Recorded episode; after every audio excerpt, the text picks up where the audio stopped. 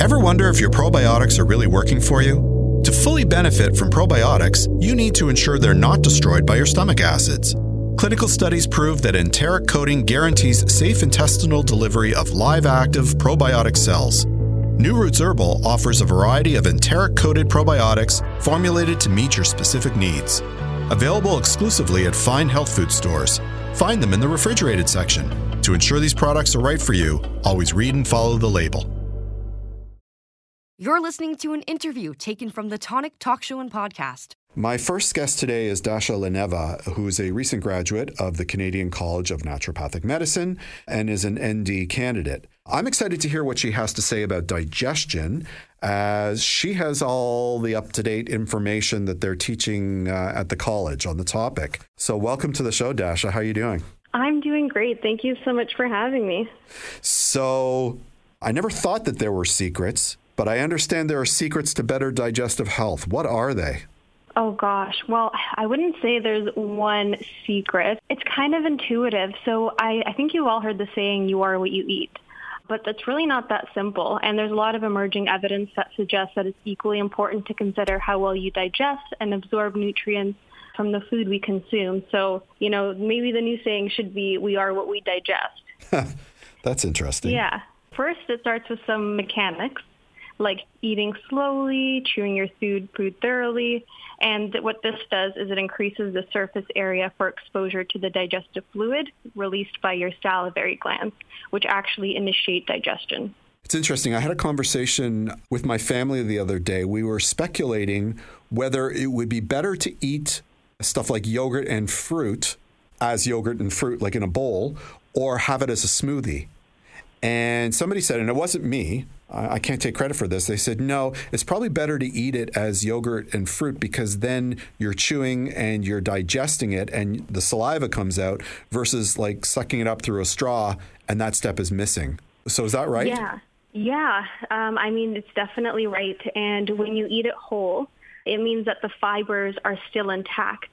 And even like you said, the chewing initiates the process, gives your stomach a little bit of a head start to your digestion. So all these fluids that are necessary for us to break down our food are released in that time.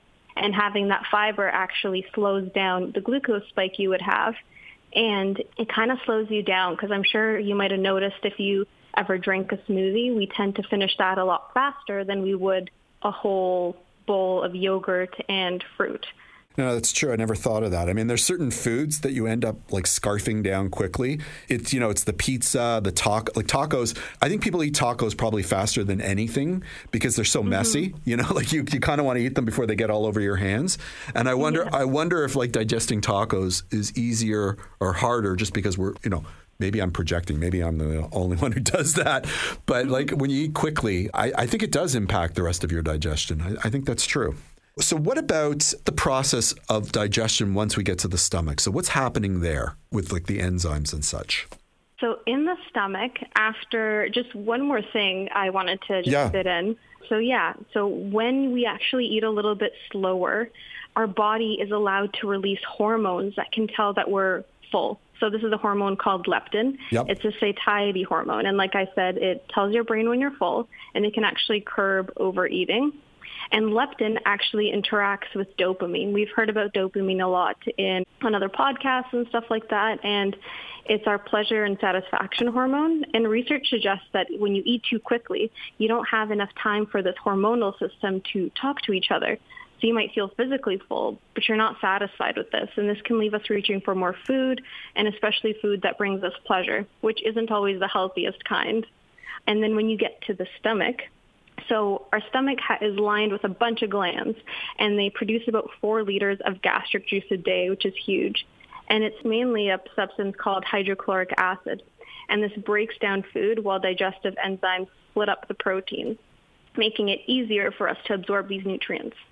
Okay, so is that the only enzyme that's created in your stomach, or is there something else going on there as well? For the stomach, it's mainly that. And then when we move on to the intestines, the pancreas produces more enzymes that help us break down our food. So, what happens if you don't have enough stomach acid? Is that a thing? Do some people not have enough stomach acid? Yeah, so this is actually a condition called hypochlorhydria. and it can lead to indigestion or bacterial overgrowth. And there's been research to suggest that betaine hydrochloride supplements might help increase stomach acid levels, which can aid in this breakdown of food and absorption of nutrients. And betaine comes from lots of foods like spinach and whole grains and beets. And sometimes people say it's a quasi vitamin because of its multi benefits in the body. So if you had that situation, like how would it manifest? How would you know if you didn't have enough stomach acid? What are the symptoms? You might get some stomach pain. You might get some feelings of like indigestion. You might get bloated. You might ju- you might see undigested food in your stool, stuff like that. Okay. All right. We talked about the importance of the enzyme, but how do the enzymes get produced in your body? What's responsible for that? Absolutely. So it's pancreas. That's what produces the big three enzymes. So there's amylase for carbohydrates, protease for proteins, and lipase for fats. And these are all released in the small intestines and they work like little scissors. So each of them cutting each respective nutrient into smaller pieces for digestion. And the pancreas also has a role in buffering our stomach acid. So when food enters the small intestine from the stomach, it's initially mixed with what we talked about before, hydrochloric acid. And we know this helps break down our food and activate certain enzymes. So the hydrochloric acid helps activate these pancreatic enzymes because it senses it in the part of the small intestine called the duodenum. Now this acid, it can be damaging to the small intestine, so it needs to protect itself. And this is where the pancreas can come in. So what the pancreas does is it releases something called bicarbonate ions to neutralize stomach acid. So while the pancreatic enzymes focus on breaking down the nutrients in our food, the bicarbonate ions act as a buffer to help neutralize this acidity, and this creates a favorable environment for digestion and absorption in the small intestine. Okay, so mm-hmm. the pancreas has to be working properly or, or we get some problems, right? Yes. So I guess the phrase is pancreatic insufficiency. So what happens if you have pancreatic insufficiency? Yeah, so pancreatic insufficiency happens when the pancreas isn't making enough of these enzymes that our body needs to break down food properly. And without these enzymes, so there's two things that could happen. One, you can't really digest carbohydrates, proteins, or fats. They can't be broken down well. And this makes it hard for your body to get nutrients from the food that you eat. The second thing that can happen is that stomach acid isn't neutralized enough. So if the pancreas isn't releasing enough bicarbonate ions, the acid from the stomach isn't neutralized well. And this can cause lots of discomfort and further issues in digestion. So just to summarize all that, pancreatic insufficiency can lead to trouble digesting food, absorbing nutrients, and this can lead to things like gas, bloating, constipation, and diarrhea. And actually, what a lot of people do is they supplement with porcine sourced pancreatic enzymes, which some say that it works wonders. Okay, so let's talk about those supplements for a bit because that's interesting. Because sometimes I have bloating and gas, and I, I, was wondering, you know, what is it that might be missing from my diet or from me that might need a little bit of a boost. So let's talk mm-hmm. about those enzymes for a second. So you can get those in supplement form, and and like, are they a liquid or a pill? Like, how do you take them? Yeah, so they're usually capsules and there are porcine source, like I said, and for vegans and vegetarians, there's plant-based alternatives like pineapple sourced from bromelain and papain from papaya fruit. And there are studies suggesting that these may help some people with pancreatic insufficiency. But if people um, are experiencing bloating, the thing that they may want to consider is how are they first eating their food? Are they chewing their food properly? What kind of state are they in stress wise when they're eating? Because a lot of people eat on the go and they're wondering why they're always bloated and their body's just not primed to digest a meal. And suddenly this meal comes into your body and it's not ready to digest it. So it's kind of in a bit of a shock. You so, know what I mean? Yeah, no, I do. But I guess it would be hard to know, like, if you're chewing your food or eating slowly enough like how how much chewing and how slowly do you need to eat before you have to determine that it isn't that issue that it might be your stomach acids or it might be the pancreatic enzymes that that are deficient like how would you know is it a process of elimination or like what do you do Yeah, I, I, think it would be a process of elimination. You can also consult your healthcare provider if you want sort of a more comprehensive deep dive into how well you're digesting. But usually what people recommend is just chewing your food until it's kind of like a fine, it's going to sound kind of gross, but kind of like a fine mush yep. in your mouth. So you know when you chew a lot and you kind of like instinctively start to swallow? Yeah. Yeah, so it's kind of like that. And, you know, I used to experience the same thing all the time too. I'd be bloated because I'd be, you know, in school super busy and eating on the go. And then once I actually got myself into a mindset of, okay, like, you need to slow down, you need to chew your food, and just nothing is ever, you know, a super emergency that you need to take yourself out of this state of calm while you're eating. Okay. What about the food that we're eating? Does that impact digestion? And, and you know, this notion like do prebiotics or probiotics impact digestion? Yes, they do. So prebiotics are the food that our gut bacteria feed on.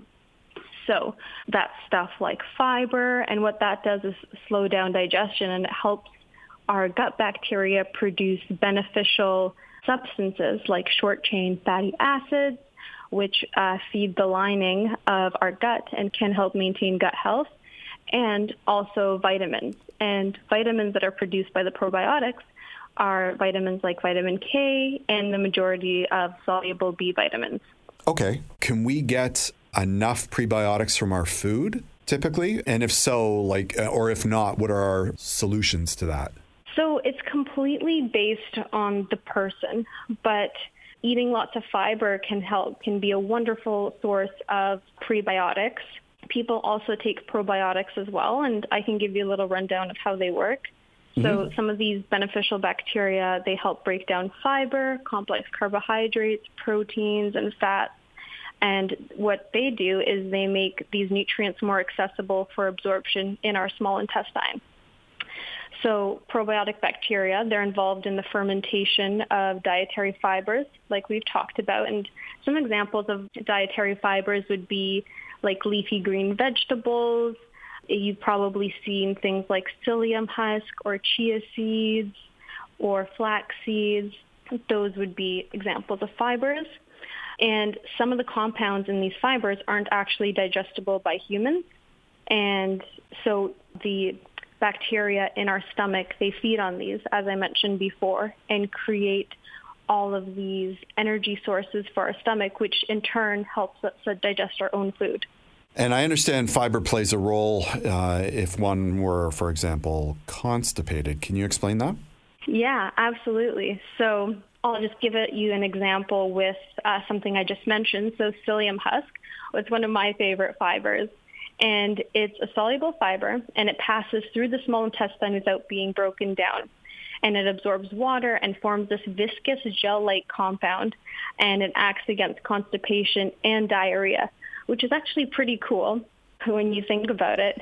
So for constipation, it helps form a bulk compound in your bowel. And basically this can stimulate a process called peristalsis, which basically is movement in your intestines and it essentially can push out the stool if you're feeling a blockage. And with diarrhea, as I said, it absorbs water, so it forms a bulk compound. So you don't have as liquidy of a bowel movement as you would. That makes sense. Well, we've gone through the system. We've gone from chewing all the way down through the stomach to the end. So I, I guess this seems like a fitting end to our discussion. Would you agree? Absolutely. Very funny.